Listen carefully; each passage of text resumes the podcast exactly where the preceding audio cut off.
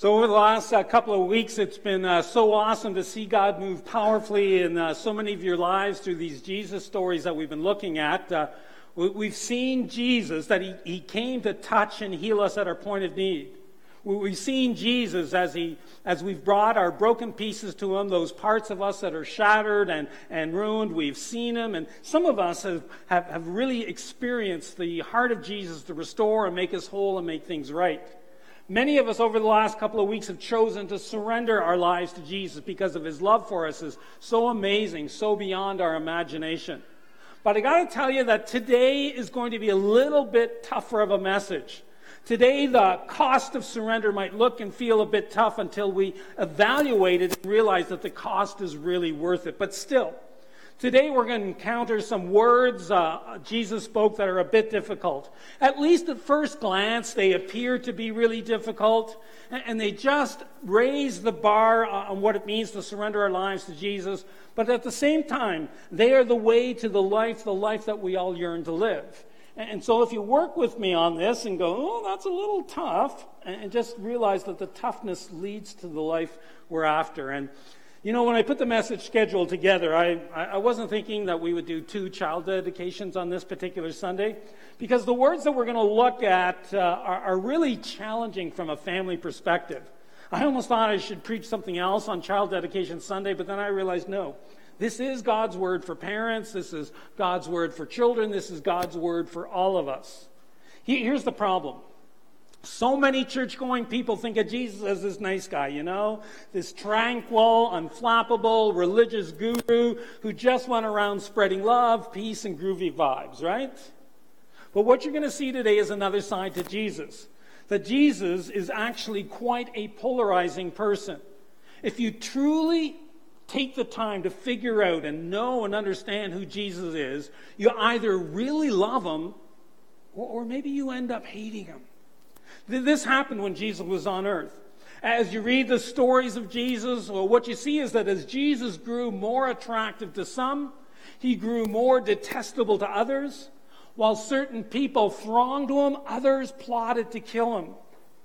I'm not sure if you'd all expect to hear this, but when you see Jesus for who he really is, he, he kind of pushes you in one of two ways. It, it either kind of pushes you to love him or it pushes you to really reject and even hate him. You know, people who just go meh about Jesus, who think he's just some sweet, nice guy who, you know, said good words, uh, did nice things. Uh, we're talking people who are not overly anti Jesus. They're just not all that passionate about him either. Meh just means they've never had an encounter with the real Jesus. An encounter with the real Jesus, understanding who Jesus really is, just forces your hand to go one way or the other. So we're going to take a look at a difficult set of words that Jesus spoke that both the apostles Luke and Matthew record. We'll start with Luke and then uh, look at what Matthew adds to the story. We'll be in Luke 12 and Matthew 10. You can follow along with the screen or use your Bible app or a printed Bible, whatever works best for you. Let's start with how Luke records Jesus. These are the words of Jesus I have come to bring fire on the earth, and how I wish it were already kindled. But I have a baptism to undergo, and what constraint I am under until it is completed. And then here's the statement that is a bit jarring. Do you think I came to bring peace on earth? No, I tell you, but division. Not peace, but division. I mean, isn't Jesus supposed to be the Prince of Peace? And hey, some translations of this passage actually use the word sword instead of division. Some scholars believe that that's the literal word here. In Matthew's account, he uses the more violent word sword.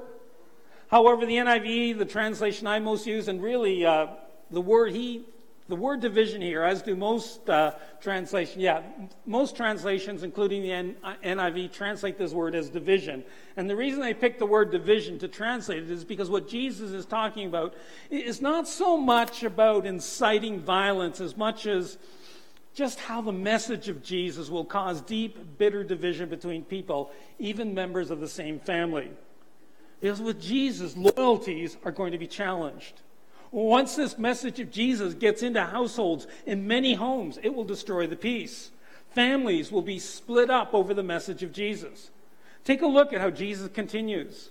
From now on, there will be five in one family divided against each other three against two and two against three. They will be divided father against son and son against father, mother against daughter and daughter against mother, mother in law against daughter in law, and daughter in law against mother in law. Isn't that just a sweet passage? But it is a true statement of what's happened throughout the history of the church. You choose to follow Jesus, but members of your family push back. Maybe they're worried for you that maybe you'll become some sort of antisocial, weird Jesus freak, a fanatic. And, and that fear can sometimes produce a lot of tension. Sometimes it causes divisions within a household. Hey, new, new followers of Jesus back in the early church, uh, they were excommunicated from synagogues. Some were shunned by their families. Some were given up for arrest to the Roman government. And the Roman government, in some cases, had these believers in Jesus fed to lions. History tells us that thousands of people would flock to Roman coliseums to see Christians take on lions and, and just be burned at the stake. Just maybe, just maybe Jesus knew what he was talking about when he said that his message would be divisive, that it just might tear families apart. Now, religious tension, I've told you on and off, has always been a bit of an issue in my own family. Both of my grandparents on my mother's side come from strong Irish Roman Catholic stock, and they're incredibly proud of their Catholic heritage. My mom was sent to a private Catholic girls' residential school run by nuns just to make sure, you know, she got it all right. Not sure that happened, but that was the intent. My grandfather on my father's side is also Irish Catholic, and we can trace that almost back to the days of St. Patrick, so very Irish, very Catholic. But my grandmother on my father's side, she came from a long line of Irish Protestants, full of some very fervent believers. And I have cousins from that line today who are passionate followers of Jesus. In my grandmother's Protestant line, there is a Scottish line that is even more fervent in their faith, maybe fanatical. So much so that, that my ninth great grandfather, James Mitchell, was executed for the attempted assassination of Archbishop James Sharp on January 18, back in 1678 in Edinburgh, Scotland. He was 39. He was part of what was called the Scottish Covenanters, who believed that the Anglican Archbishop was a traitor to Scotland and a traitor to biblical faith, that he was a sellout to the British, and, a, a, and the British Anglican Church, they just thought that was apostate. So some in history label him a fanatical extremist, although to this day he is a hero of the Scottish independence movement. There is a novel inspired by his life called The Fanatic, and there are other writings on him.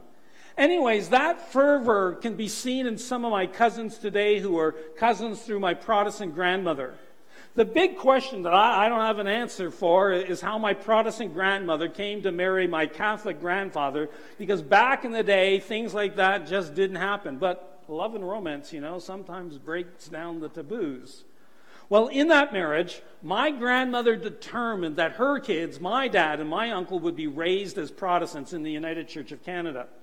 But when my dad was christened or baptized as an infant in the United Church, the Catholic Church was not impressed. And my grandfather was excommunicated. It wasn't a full papal excommunication, but he was no longer allowed to attend the Catholic Church or, in particular, to participate in Catholic sacraments. And that was back in the city of Halifax. The idea in the Catholic Church that if you didn't participate in the sacraments, you would be denied entrance to heaven. What the church thought they were doing was sending my grandfather to hell because he married a Protestant woman and his kids were being raised Protestant. I mean, isn't that sweet? Okay, the Catholic Church is a little gentler today, and uh, we're actually saying goodbye today to an awesome priest in our city, uh, Father Andrew Schoenenberger. This is his last Sunday, and uh, he's heading to uh, Edmonton where he's going to uh, teach in their seminary there. Amazing guy, full of faith. Back to my story. Well, wouldn't you know it? My Protestant father married a Catholic woman. You, you watching all this mess here? And, and I was baptized as an infant by the bishop of the Cathedral of the Pro Assumption in North Bay, Ontario. It was a big, big deal for my family. Now, my parents had named me Douglas Darrell Doyle, but to make the big deal official that was about to happen, there needed to be a Catholic saint in my name, so the bishop baptized me Douglas Darrell Stephen Doyle. And when that happened, the excommunication of my grandfather was lifted. And he was able to attend church again because I was now a good Catholic boy. I'm sure you see the irony of all this. But, anyways, uh, he was able to participate in the sacraments that would again allow him, you know, to get to heaven. My baptism was his get out of hell free card. Just awesome stuff back in the day.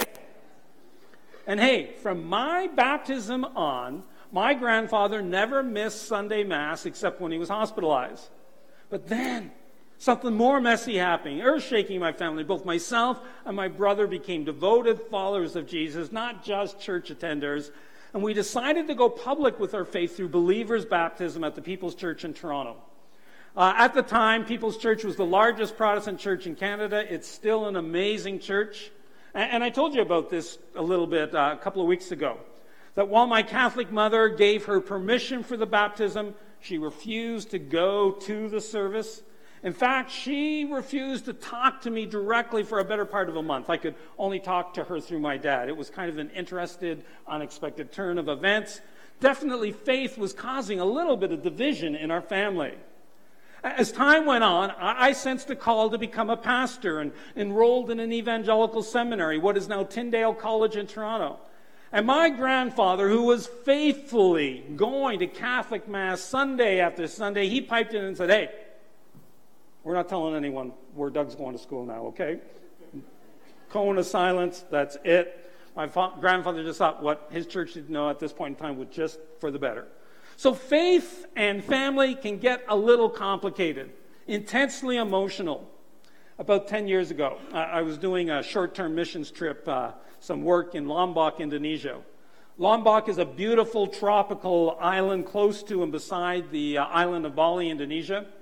Whereas Bali is like 95% Hindu, Lombok is 95% Islamic, and it's a very conservative stream of Islam where if they could, they would impose Sharia law on the island. And I would say, unofficially, that's how they operate. And as far as they're concerned, Christians are the enemy. And while they have appreciated Christian relief work and even infrastructure projects like bridges and dams funded by the Canadian government, they have worked hard to resist the influence of the Christian faith on their people. Several years before I was in Lombok, Islamic militants, mostly in one night, but it was over three nights of uh, conflict and rioting, they saw pretty well every church on the island, 24 of them, burned to the ground. And, posted on the burnt remains of many of the churches was, Don't try to rebuild. No forgiveness for Christians. And then Lombok passed legislation making it illegal for a church to build within five miles of a mosque. And that resulted in this massive mosque building campaign trying to push churches right off the island. I've been to Lombok on multiple occasions. On, I, have had the opportunity to meet formerly Muslim people who became followers of Jesus. The personal cost of their decision is absolutely huge. It didn't just mean that they were automatically shunned from their families. It, meant that their families and the people in the villages that they came from, they, they, they felt almost duty bound to, to have these converts to Christianity killed for Islamic apostasy. And there, was, there would be no legal repercussions. The, the Indonesian government, the military, just wouldn't touch what was going on. So they would flee their homes and villages and come to the mission that I was a part of in the largest city on Lombok, Mataram, to find refuge. They lost their jobs, they lost their families, they lost their friends, all to follow Jesus. It's, it's, for us, it's, it's, it's really hard to imagine that Jesus, it shouldn't be hard to imagine that Jesus is that important that they would give everything up to follow him. But you know, the claims that Jesus makes, that he is the Son of God, um, that he is God, I mean, they're pretty absolute. I, I mean, listen to how Jesus described himself I am the way and the truth and the life. No one comes to the Father except through me. That exclusivity, the, the strength of that claim is, is part of what causes division. The Apostle John, talking about the exclusive claims of Jesus, says, Yet to all who received him, to those who believed in his name, he gave the right to become children of God. In other words, to become a part of God's family, to personally experience, for you to experience the life transforming love of the Father now and forever you have to make a decision to choose Jesus. You have to invite him into your life. You, you have to receive him into your life. You have to believe in him and what he did on the cross for you and the power of his resurrection. And when Jesus taught this idea of, of how costly it is to choose to follow him, Matthew adds these further words of Jesus. This is where Matthew tacks on a little more than what Luke says. And, Jesus said, Anyone who loves their father or mother more than me is not worthy of me. Anyone who loves their son or daughter more than me is not worthy of me. Whoever does not take up their cross and follow me is not worthy of me. Whoever finds their life will lose it, and whoever loses their life for my sake will find it. Those are tough words, eh? I mean, whatever happened to sweet baby Jesus boy? I mean, those are fighting words. But hey, Doug, isn't the Christian faith big on family and strong family relationships? When I come to Jesus and invite him to be part of my life, isn't part of what he does is help me with my family, with my relationships? And the answer is yes, absolutely yes. The Bible and the Christian faith are pro family. God created the family and He wants to bless your family life.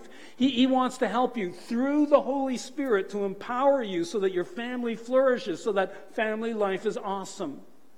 You know, when you come to Fort City, whether you're in a family or single, you'll hear a lot about how, with God's help, you can develop strong, healthy, wholesome, life giving relationships. The intense love that a parent has for a child, that a husband has for a wife, these come from God. The, the love and, and value of friendship that you have for each other comes from God. God designed us to love, and particularly to love in family. But even so, what Jesus is doing is making a strong, staggering claim. Because Jesus is demanding to be at the very center of our lives. He's demanding that our commitment to Him trumps our most precious relationships, including family and, and any other commitment we might have. You see, because Jesus is God, because He is Lord. He is more important than many very good, very important things in our lives, including our family. Is that a little uncomfortable? Now, it was Jesus who taught us first love God with all your heart, with all your soul, with all your mind, and with all your strength. This is our first and foremost command as Christians. Get this, and you get what it really means to follow Jesus. We're called to love God first, to love God with all we've got. But then, secondly, the second command is this love your neighbor as yourself. And family, family fits right in there. And I would say, really, up there between God and neighbor, family fits right in. And you actually see this in the way that the Apostle Paul writes. He says, Each of you also must love his wife as he loves himself, and the wife must respect her husband. And you can see it there. Love your neighbor as yourself applied to marriage and family. In fact, the Apostle Paul goes further and says, Children, obey your parents in the Lord, for this is right. Honor your father and mother, which is the first commandment with a promise, so that it may go well with you and that you may enjoy long life on earth. Fathers, do not exasperate your children. Instead, bring them up in the training and instruction of the Lord. So, what is Paul saying here? He's saying if we do family right, if kids learn how to honor and obey their parents as they grow up and really honor their parents all of their lives, and if parents and dads in particular don't go too authoritarian in the home, but teach their kids about Jesus and how to love Jesus first and to be fully devoted to Jesus, that's when families flourish. Our God is pro family. He wants to help us to do family right. He, he has given us instructions in the Bible about how to do family right. Families that love, uh, families that flourish and make this world a better place to live because God is working through them. Families done God's way are so awesome, but Jesus comes first to make this happen. And while many of you can't identify with my story of, uh, you know, Christian persecution in Lombok, or even with my own story of family conflict uh, over faith, because times have changed so much, and it's, it's kind of good that it's not like it was back in the day. But here's where this passage hits most of you today. Here's the critical question for you Do you love Jesus? Do you love Jesus even more than your family? If you were ever forced to choose between Jesus and your family, who would you choose? That's kind of what Jesus is uh, driving at with these hard words. Another question for those of you who are parents Are you teaching your kids to obey Jesus more than you? Are you teaching your kids to live for Jesus? To live lives that will make a difference for Jesus. Are you teaching your kids to live and love like Jesus? Here's a picture uh, of Derek Burnett. He's an international worker with our church family, the Christian Missionary Alliance in Thailand. Back when I was a, a youth pastor in Toronto, Derek was part of my youth group. And as part of the youth ministry at Unionville Alliance Church, God called Derek to international ministry to be a missionary. His parents got just a little miffed at me when Derek came, you know, home from youth group all enthused about what was coming next in life. And they thought that I was a bit of maybe a negative influence on their family, right? Um, that maybe I was encouraging Derek to do something that would cost him his life and destroy their family. Just lots of emotion, right? And I remember his mom giving me a cold, icy stare saying, I blame you, Doug Doyle, for what's happening to my son. Now, today, Derek's parents would say it wasn't as, as intense as I make it out to be. They just go, No, it wasn't that bad. We weren't that bad. Yes, they were. But, anyways. It's just that they're also godly people who love Jesus, and, they can see the hand of Jesus on the life of their son. And right now, they're pretty proud of him, and he's just doing awesome work over there in Thailand. So his parents simply learned to let go of the idol they had turned their kids into. They learned the liberating, life giving power of putting Jesus first. They learned what Jesus taught seek first his kingdom and his righteousness, and all these things will be given to you as well. It's a matter of priorities. Derek's parents learned that by putting Jesus first, everything else falls into place. And they didn't lose a son. They actually gained a whole new part of the world to be a part of, and, and they gained the pleasure of God. So here's my question to those of you who are parents. What if Jesus calls your child to live in a part of the world that is not only far away, but is not safe? Most international workers from our church family, like the couple who was with us two weeks ago, who we could not live stream that part of the service for their safety, our church family is sending most workers these days to difficult and unsafe places because that's where the need is the greatest. Could you bless your kid if they wanted to do that? So, yeah, are you teaching your kids to love Jesus more or to love you more? Where are you directing the loyalty and the love of your kids? Is it first to you or first to Jesus? Where are you directing the priorities of your kids? Let's just look at your family calendar. Is a week in the life of your kids designed to center their lives and their affections around Jesus? Is Kid City and youth group a priority? I mean, there are many, many good things that your kids can be involved in for their growth and development, but are you making sure that they are exposed to Jesus and the teaching of His Word? That's what makes the words of Jesus so tough for us. Now, hear me. Jesus wants you. In fact, he wants through the Holy Spirit to help you to love your kids deeply and passionately.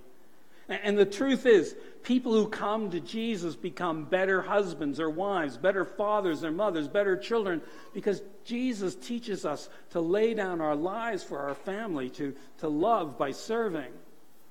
It, it's just that the button that Jesus is pushing, the issue that Jesus is raising, is a matter of priority that for many people who go to church, our kids, our families become idols that we put ahead of even God.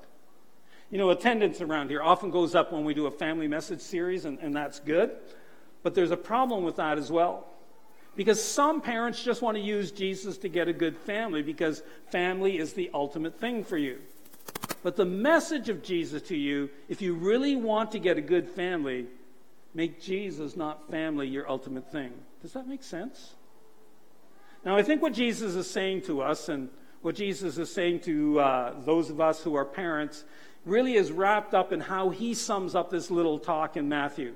He summarizes what it means and, and he leaves us actually with a promise. He says, Whoever loses their life for the sake, for my sake, will find it, right? the losing of life, the prioritizing of Jesus, the surrendering our lives to Jesus, then comes the promise we will find life. Right? You know, it's not so tough for us who live in Fort McMurray, but even for those who live in tougher parts of the world that are hostile to Jesus, the promise is the same.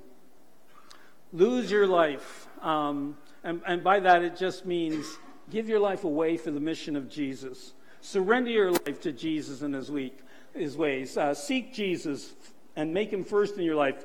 Teach your kids to seek Jesus first. And the promise is you will find life.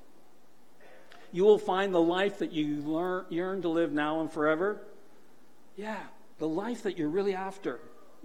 What really is motivating you, why you come here from time to time, why you do all those things with your kids that you do. The key that unlocks that life is found by living fully for Jesus. And what you're giving up is nothing compared to what you gain.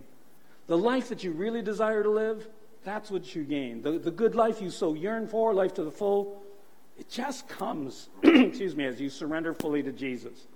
So, what I'm going to do in a moment is I'm going to invite you to pray with me. I'm going to invite you to pray a prayer to surrender fully to Jesus, to make Jesus the leader, the Lord of your life, and just empower you to do family, or if you're not in a family unit, to do relationships right. Jesus said, I'm come that you might have life and have it to the full. And that full life, that flourishing life, that family life you so yearn for, that life to the full, it comes as we surrender our lives to Jesus and his ways. So bow with me for prayer and then just take the words that I'm praying and, and kind of pray them in your own way, okay? Just take my words and kind of repray them in a way that makes sense for you as your own personal prayer to Jesus. So let's pray. Dear Jesus, oh yeah. I do love my friends very much and I love my family. They're my life.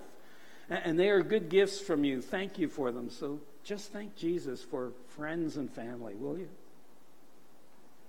But as I thank you for my friends and family, I declare that I choose to love you even more. Can you do that? Can you pray that? I choose to give you first place in my life. I surrender my life to you and your ways. And I thank you that surrendering my life to you, committing my life fully to you, making you the Lord and leader of my life is the way to life to the full now and forever. And it's the way to family relationships and relationships all over that I so long to experience. I love you because you first loved me and sacrificially gave your life that I might have life now and forever. Help me, empower me to love you with that same kind of sacrificial love. And then, as I learn to love you more and more, fill me with your spirit and empower me to love my family with that same kind of sacrificial love. Empower me to live and love well with my family and in all my relationships. Just come, Holy Spirit, and empower me to love like Jesus. Again, today, I declare that you are first in my life. And I thank you that by putting you first, I gain more than I could ever give. Empower me and my family to live for your glory as we become part of your mission of love to this city and world.